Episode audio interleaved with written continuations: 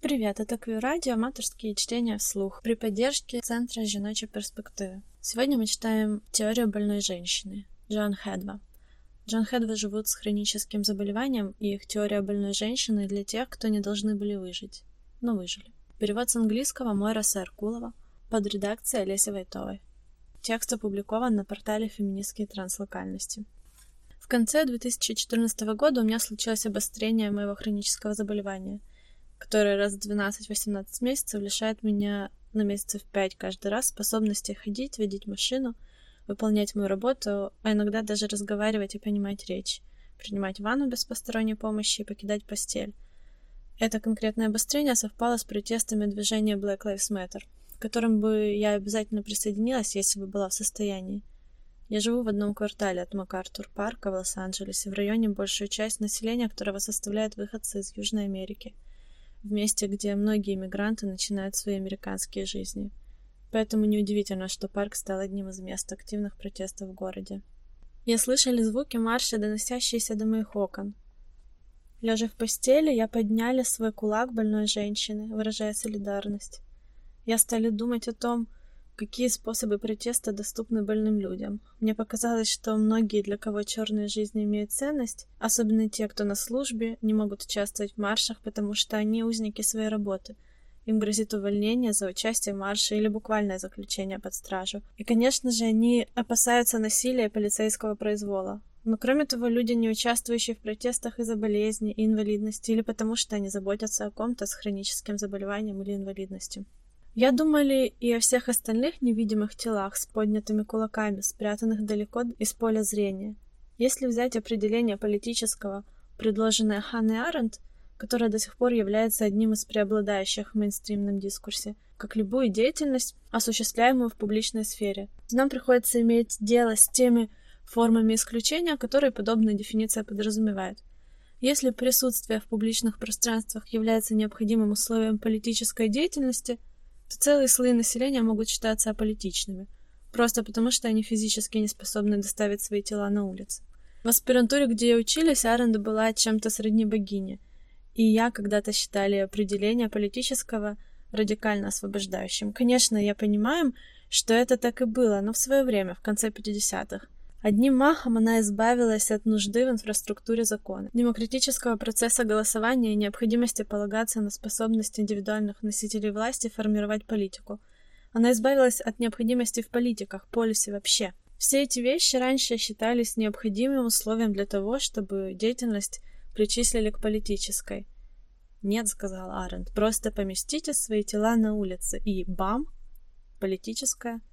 Но тем не менее здесь кроется два провала — Первый провал в ее опоре на публичное, которое требует личного, бинарности между пространствами видимости и невидимости.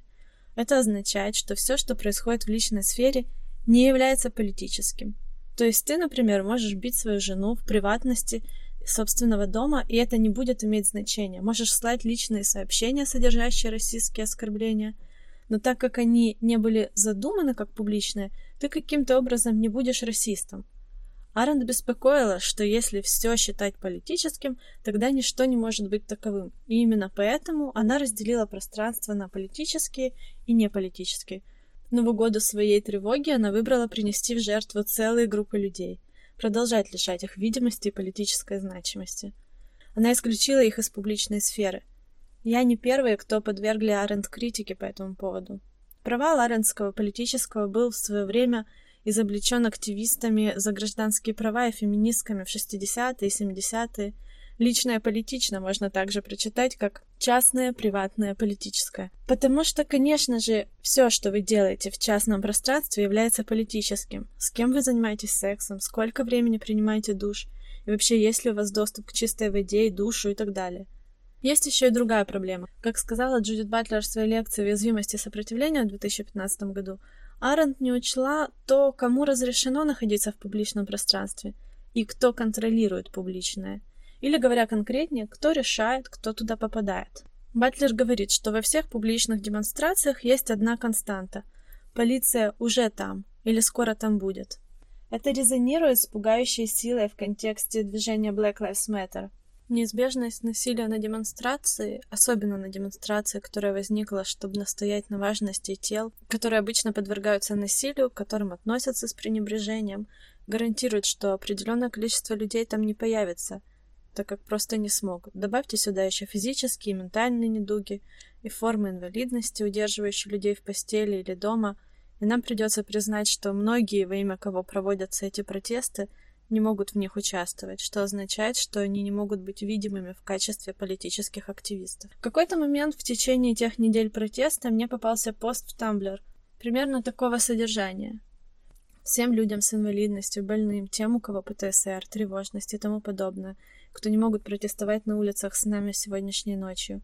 Ваши голоса слышны и цены, и с нами. Лайк, шер. И так, пока лежали дома, не в состоянии маршировать, поднять плакат, прокричать лозунг, быть услышанными или видимыми в каком-либо традиционном смысле, как политический субъект, сформировался центральный вопрос теории больной женщины. Как бросить кирпич в витрину банка, когда нет сил встать с постели? У меня хроническое заболевание. Для тех, кто не знает, что означает хроническое заболевание, позвольте вам помочь. Слово «хроническое» произошло от латинского «хронос», что означает «относящееся ко времени», Вспомните слово хронология. И конкретно означает длящаяся всю жизнь. То есть хроническое заболевание – это болезнь, которая продолжается всю жизнь. Другими словами, вы не выздоровеете, от него нет исцеления. Представьте себе вес времени – да, это значит, что вы ощущаете болезнь постоянно. В некоторые очень редкие мгновения меня охватывает чувство в ненаходимости, как будто что-то выхватило меня из этого мира – где я осознаю, что не думала о своей болезни несколько минут или даже, возможно, несколько благословенных часов. Эти блаженные моменты забытия самое близкое, что меня есть к чуду. Когда у вас хроническая болезнь, жизнь сведена к постоянной экономии энергии. У всех действий есть цена. Встать с постели, приготовить еду, одеться, ответить на почту. Те, у кого нет хронического заболевания, могут тратить и тратить без последствий. Цена не имеет значения. Но для тех из нас с ограниченными запасами энергии – Существует система нормирования. Жизнь по талонам. Часто они заканчиваются до обеда. Я стали думать о хронической болезни по-другому. Энн Светкович пишет, что если депрессия, по крайней мере в Америках, уходит корнями в истории колониализма, геноцида, рабства, правового исключения и ежедневной сегрегации и изоляции, которые преследуют нас все наши жизни, а не нарушение биохимического баланса. Мне хочется заменить тут слово «депрессия» на все психические заболевания. Цветкович продолжает. В медицинской литературе преобладает предположение о субъекте как белом мужчине среднего класса, для которого плохое самочувствие зачастую непонятно, потому как не вписывается в их опыт жизни, в которой привилегии и комфорт смягчают все. Другими словами, благополучие и доброе здоровье в Америке сегодня доступны только белым и богатым. Позвольте мне процитировать Стархоук, которая в предисловии к новому изданию ее книги от 1982 года «Сны о темноте. Dreaming in the Dark» написала. Психологи создали миф, что где-то существует некое состояние здоровья, которое является нормой, из чего следует, что большинство людей находятся в этом состоянии, а те, кто тревожны, подавлены, невротичны, стрессуют или, в общем, несчастливы, отклонение от нормы – я бы здесь заменили слово «психологи» на расисты, врачи, ваш босс, неолиберализм, гетеронормативность и Америка. Все больше публикаций в последние годы обсуждают то, как повсеместно женская боль игнорируется и не получает серьезного внимания и надлежащего лечения по сравнению с мужской. В отделениях неотложной помощи и клиниках со стороны врачей, специалистов, страховых компаний, семей, мужей, друзей и в целом культуры – в недавней статье в The Atlantic под заголовком о том, как врачи не воспринимают женскую боль серьезно, супруг пишет об опыте его жены Рэйчел, которой пришлось провести долгое время в ожидании в приемном покое, пока наконец ей не оказали помощь, которая должна была быть оказана в этой ситуации. У нее диагностировали перекручивание яичника. Это когда киста в яичнике вырастает до такого большого размера, что выпадает в фаллопиевую трубу и перекручивает ее. По всей стране мужчинам приходится ждать в среднем 49 минут, чтобы получить энергетики против острой боли в животе. Женщины ждут в среднем 65 минут. Рэйчел пришлось прождать где-то от 90 минут до 2 часов, пишет он. В завершение ее страданий Рэйчел провела почти 15 часов в ожидании операции, на которую ее должны были отправить незамедлительно по ее прибытии. Статья завершается на том, что хотя шрамы на ее теле заживают, она все еще не может прийти в себя от душевной боли, того, что она называет травмой невидимости. В этой статье не упоминается вопрос расы, что наталкивает меня на предположение, что автор и его жена белые. Белость позволяет подобную невежественную нейтральность. Она основа пробелов, презумпции универсальности. Исследования показывают, что белые люди прислушиваются, когда другие белые люди говорят о расе, куда более охотно, чем когда высказывается человек не белый. Как персона, имеющая белый пас, позвольте мне напрямую обратиться к белым людям. Посмотрите на мое белое лицо и слушайте. Травма невидимости. Опять-таки, кому позволено находиться в публичной сфере? Кому позволено быть видимыми? Я ни в коей мере не хочу обесценить ужасный опыт Рэйчел. Мне самим однажды пришлось прождать много часов в приемном покое, пока мне не диагностировали разрыв кисты. Я только хочу указать на предположение, на котором основан ее ужас, что наша уязвимость должна быть увидена и признана с почтением, и что нам полагается получить заботу неотложно и с уважением к автономии пациента, как излагается в четырех принципах биомедицинской этики. Конечно, мы все должны исходить из таких предположений. Но мы должны спросить себя, кому позволено это? Для кого это в нашем обществе такие мнения позволительны и оправданы? А для кого общество утверждает обратное? Сравните опыт Рэйчел в руках медицинского учреждения с опытом Камброк. В сентябре 2014 года Брок, 32-летняя черная женщина, рожденная на Ямайке и проживающая в Нью-Йорке, была остановлена полицейским, когда она была за рулем БМВ. Они обвинили ее в вождении под действием марихуаны, и несмотря на то, что ее поведение и обыск машины не обнаружили никаких доказательств в пользу этого обвинения, полиция, тем не менее, конфисковала ее автомобиль. Согласно судебному делу Брок против города Нью-Йорк и Гарлемской больницы, когда Брок явилась, чтобы вернуть свою машину, конфискованную полицией, она была арестована за то, что вела себя, согласно полицейским, слишком эмоционально – и была против своей воли госпитализирована в психиатрическое отделение Гарлемской больницы. Как человек, которых тоже госпитализировали за то, что я были слишком эмоциональными, эта история поднимает волны неприятных воспоминаний в моей голове. Врачи посчитали ее неадекватной и диагностировали у нее биполярное расстройство, потому что она заявила, что Обама фолловит ее в Твиттере, что было правдой, которую медперсонал не потрудились подтвердить. После ее силы удерживали 8 дней, вкалывали ей успокоительное, заставляли принимать психиатрические препараты, участвовать в групповой терапии, раздевали догола. В медкарте больницы, полученной адвокатом, было написано «Цель». Пациентка скажет вслух, что образование важно для трудоустройства и что Обама не фоловит ее в Твиттере. Также там отмечена ее неспособность тестировать реальность. Когда ее отпустили, ей выписали счет на 13 637 долларов 10 центов. Легко ответить на вопрос о том, почему врачи посчитали, что Брок не в себе, из-за ее утверждения об Обаме Фолловере, потому что в этом обществе молодая черная женщина никак не может быть такой важной. И если она настаивает на этом, то это значит, что она больная. Прежде чем рассказывать вам о больной женщине во многих ее обличиях, я должна рассказать вам о себе как личности, обратиться к вам из своей особенной точки отправления. Я противостоим той идее, что западный медицинско-страховочный индустриальный комплекс понимает меня во всей полноте, хотя они, несомненно, так считают. Они навешали на меня множество ярлыков в течение многих лет, и хотя некоторые предоставили возможность для полезной артикуляции, в конечном счете, как бы мы ни старались изменить мир, нам все равно приходится находить способы справляться с реалиями вокруг нас – для начала я хотела бы предложить некоторые альтернативные понимания моей болезни. Возможно, все дело в том, что моя Луна в раке в восьмом доме, доме смерти, или в том, что мой Марс в двенадцатом доме, доме болезни, секретов, печали и саморазрушения. Или можно все объяснить тем, что мать моего отца сбежала из Северной Кореи в детстве и скрывала этот факт из семьи, и только несколько лет назад она случайно проболталась об этом, но поняв это, сразу же стала это отрицать или же тем, что моя мать страдает от недиагностированного психического заболевания, которое активно отрицается ее семьей и которое усугубляет 40-летняя история наркозависимости, сексуальной травмы и гепатит от грязной иглы, по сей день не вылеченный в то время, как она перемещается между тюрьмой с квотами и бездомным существованием или тем, что я подвергались физическому и эмоциональному насилию в детстве, выросли в окружении бедности, аддикции, насилия и не общаемся с родителями 13 лет. Возможно, это потому, что я бедны. Согласно службе внутренних доходов, в 2014 году мой годовой доход составил 5730 долларов. Результат того, что я не можем работать на полную ставку по состоянию здоровья.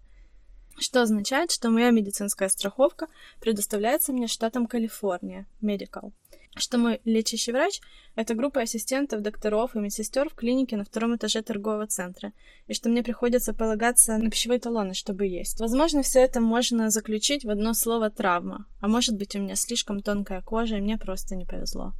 Не менее важно мне еще поделиться западной медицинской терминологией, которая была ко мне прикреплена. Нравится она мне или нет, она предлагает нам общий язык. Это язык угнетателя. Писала Эдриан Рич в 1971 но он мне необходим, чтобы говорить с вами. Но позвольте мне предложить и другой язык. В языке Кри, коренных американцев, существительное глагол в предложении «я болен» взаимодействуют отлично от английского. Вместо «I'm sick» на языке Кри говорят «the sickness has come to me». Болезнь пришла ко мне. Мне очень нравится это, и я хочу отметить это здесь. Итак, вот болезни, которые пришли ко мне. Эндометриоз – болезнь матки, при которой внутренний маточный слой начинает расти там, где не должен, в основном в области органов таза, но и не только там, а везде, в ногах, в животе и даже в голове. Это значит хронические боли, желудочно-кишечный хаос, чудовищные эпические кровотечения, в некоторых случаях рак. И это означает, что у меня были выкидыши, у меня не может быть детей, и что мне предстоят несколько операций. Когда я объяснила свою болезнь подруге, которая о ней не знала, она воскликнула. «Так все твое тело матка?» Можно и так представить, да. Представьте себе, что сказали бы об этом древнегреческие врачи, авторы теории о блуждающей матке.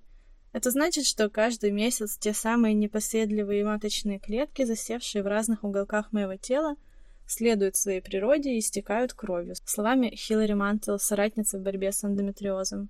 Это приводит к образованию кист, которые в конечном итоге разрываются, оставляя за собой комки мертвых тканей, как осколки маленьких бомб. Биполярное расстройство, паническое расстройство и расстройство деперсонализации тоже пришли ко мне.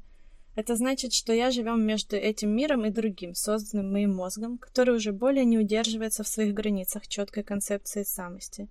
Благодаря этим расстройствам я можем испытывать невероятно яркие эмоции, полеты мысли и ландшафт фантазий, чувство, что мой разум взорвался и стал звездами, ощущение, что я стали ничем, а также иступленный восторг, упоение, печаль и кошмарные галлюцинации. Меня госпитализировали по моей воле и против нее из-за этого, и один из препаратов, который мне назначили, чуть не убил меня.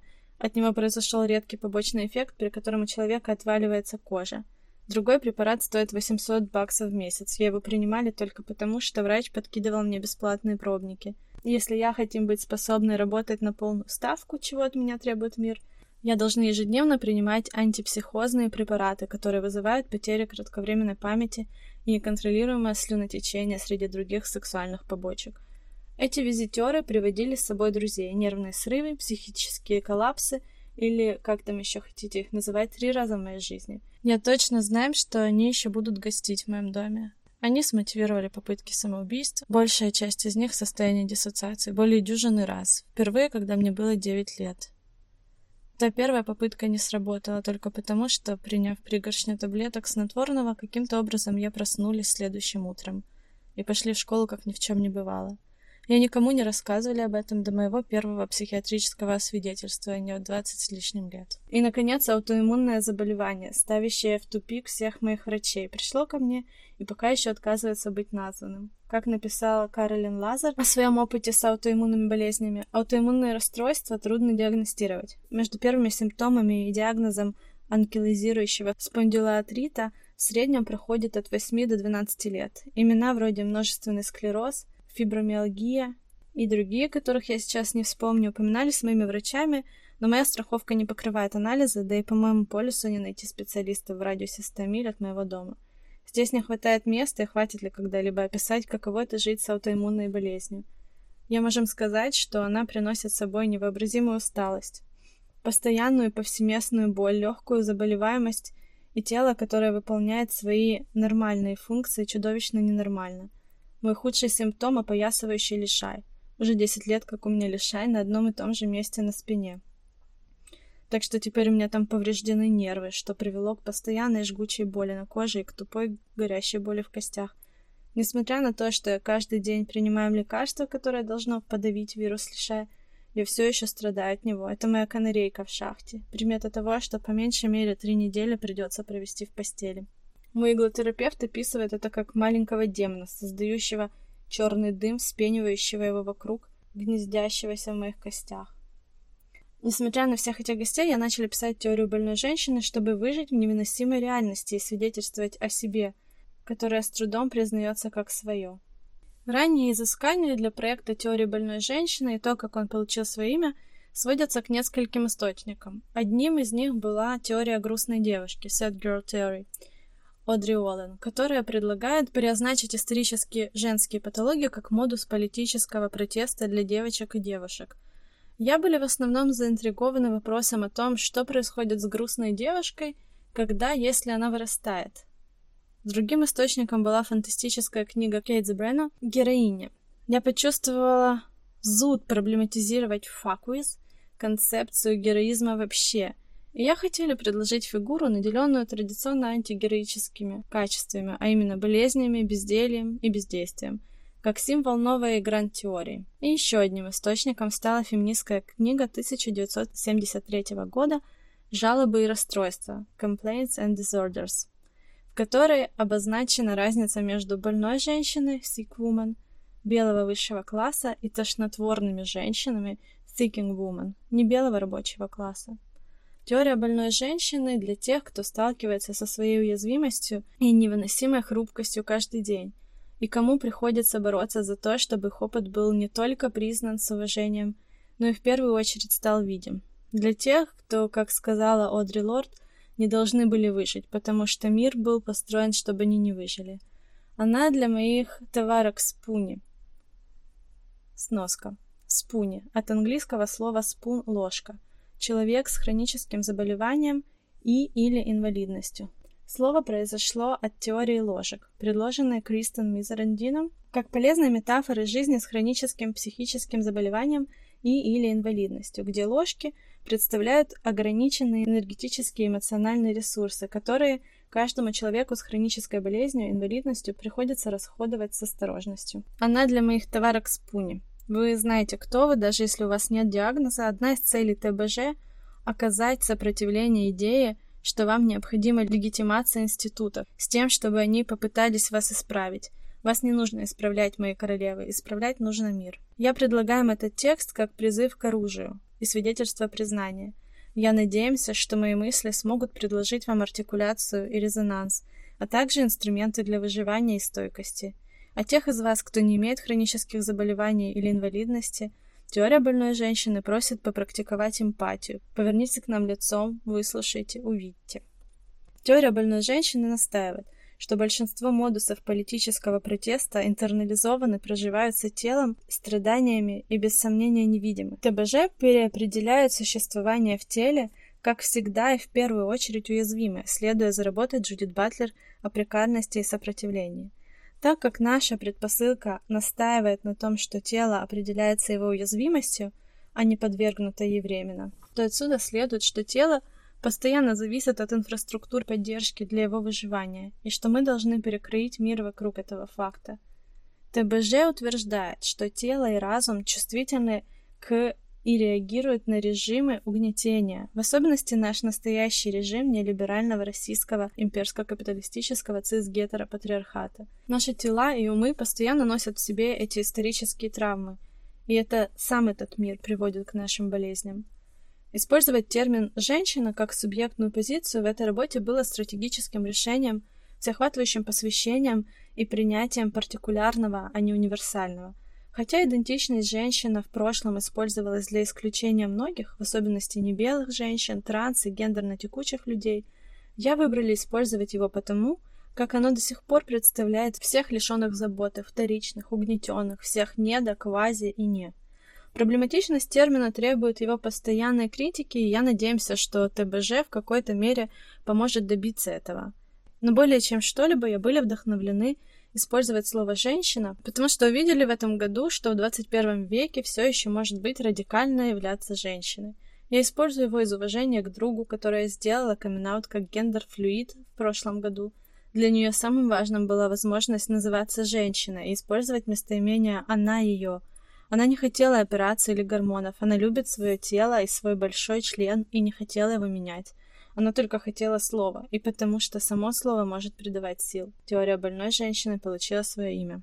Больная женщина – это идентичность и тело, которое может принадлежать любому, кому отказывает в праве на существование или праве на жестокое оптимистичное обещание существования белого гетеросексуального здорового нейротипичного цис-мужчины высшего или среднего класса без инвалидности – живущего в богатой стране, у которого никогда не было момента в жизни, когда у него не было медицинской страховки, чья важность в обществе всеми признана и очень четко обозначена. Забота о нем и поддержание его привилегий являются доминирующими задачами общества за счет всех остальных групп. Больная женщина – это каждая, у кого нет гарантии, что о них позаботится. Больной женщине говорят, что в этом обществе забота о ней – даже ее выживание не имеет значения. Больная женщина – это все дисфункциональные, опасные, находящиеся в опасности, не умеющие себя вести, ненормальные, неизлечимые, травмированные, беспорядочные, больные, хронические, не подлежащие страхованию, несчастные, нежеланные и вообще нефункционирующие тела, принадлежащие женщинам, не белым людям, бедным, больным, нейроотличным людям, с ограниченными возможностями, кверам, транслюдям и гендерно-текучим людям – тем, кого исторически патологизировали, госпитализировали, институционализировали, обращались жестоко, а называли неуправляемыми и, следовательно, делали культурно нелегитимными и политически невидимыми. Больная женщина – это черная трансженщина, у которой случается паническая атака в общественном туалете, так как она боится насилия, которое над ней там совершат. Больная женщина – это ребенок родителей коренного народа, чьи истории были стерты, страдающие от межпоколенческой травмы колонизации и насилия. Больная женщина – это бездомный человек, особенно тот, кто болеет и не имеет доступа ни к какому лечению, кто может получить психологическую помощь только если их положат в областную психбольницу на 72 часа. Больная женщина – это черная женщина с психиатрическим диагнозом, чья семья вызвала полицию, чтобы те помогли во время ее приступа, которая была убита полицейскими, чья история будет отрицаться всеми по российским мотивам. Ее звали Танеша Андерсон. Больная женщина – это 50-летний гей, которого в подростковом возрасте изнасиловали, который сохраняет молчание в стыде, потому что верит, что мужчин нельзя изнасиловать. Больная женщина – это персона с инвалидностью, которая не может пойти на лекцию по правам людей с инвалидностью, потому что лекция проводится в недоступном месте. Больная женщина – это белая женщина с хроническим заболеванием, корни которого в сексуальной травме, которой приходится принимать болеутоляющие, чтобы выбраться из постели. Больная женщина – это гетеросексуальный мужчина с депрессией, находящийся на медикаментозном лечении с раннего подросткового возраста, который теперь с трудом работает те 60 часов в неделю, которые требует от него его работа. Больная женщина – это некто с хроническим заболеванием, семья и друзья, которых постоянно говорят им, что им нужно больше заниматься спортом. Больная женщина – это не гетеросексуальная, гендерно неконформная, не белая женщина, чей активизм – интеллект, ярость и депрессия видятся белому обществу как несимпатичные свойства ее характера. Больная женщина – это черный мужчина, убитый полицейскими, которые официально заявляют, что он сам сломал себе спину. Его звали Фредди Грей. Больная женщина – это ветеран войны, страдающий от ПТСР, которому приходится месяц ждать, чтобы поговорить с врачом в Ассоциации ветеранов. Больная женщина – это одинокая мать, нелегально эмигрировавшая в свободный край – разрывающийся между тремя работами, чтобы прокормить свою семью, которой все сложнее дышать. Больная женщина-беженка, больная женщина-ребенок, которого бьют, больная женщина-человек с аутизмом, которого мир пытается излечить, больная женщина все голодные, больная женщина это умирающие. И главное, больная женщина это тот человек, который необходим капитализму для того, чтобы продолжать существовать. Почему?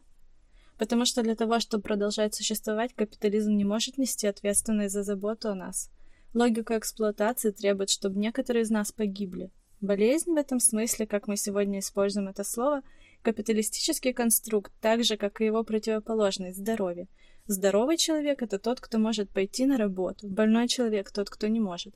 Самое разрушительное последствие подобного представления о здоровье как о базовом состоянии по умолчанию, как стандарту существования – это то, что болезнь представляется временной, когда болезнь – это отклонение от нормы. Это позволяет нам представлять, что забота и поддержка тоже временны. В этой конфигурации забота необходима только иногда. Когда болезнь временное явление, забота оказывается вне нормы. Попробуйте такое упражнение. Подойдите к зеркалу, посмотрите в свое лицо и скажите громко. Заботиться о тебе – это ненормально. Я могу это делать только временно. Сказать это себе всего лишь повторить то, что мир неустанно говорит нам. Я раньше думали, что самые антикапиталистические жесты, которые остались нам доступны, связаны с любовью, в особенности любовной поэзии. Написать любовные стихи и подарить их тому, кого желаешь, казалось мне радикальным сопротивлением. Но сейчас я осознаем, что были неправы. Самый антикапиталистический протест — это заботиться о другом и о себе. Взять на себя исторический, женский, а значит и невидимый труд по уходу за больными, заботе, вскармливанию, серьезно отнестись к уязвимости, хрупкости и прекарности и поддержать друг друга. Уважать, находить силу в слабости, защищать друг друга, создавать и практиковать сообщество. Радикальное родство, взаимозависимая социальность, политика заботы. Потому что когда мы все больны и не можем встать с постели – делясь друг с другом историями лечения и утешения, формируя группы взаимоподдержки, узнавая истории травм других, отдавая приоритет заботе и любви к нашим больным, дорогим, чувствительным, фантастическим телам, и никого не останется, кто пойдет на работу. Возможно, тогда, наконец, капитализм со скрипом и скрежетом остановится и сдохнет. Этот текст был адаптирован из лекции «Мое тело. Тюрьма боли», и я хочу его покинуть как мистик, но я люблю его и хочу, чтобы оно имело политическое значение – спонсированный женским центром для творчества, которая прошла в Лос-Анджелесе 7 октября 2015 года.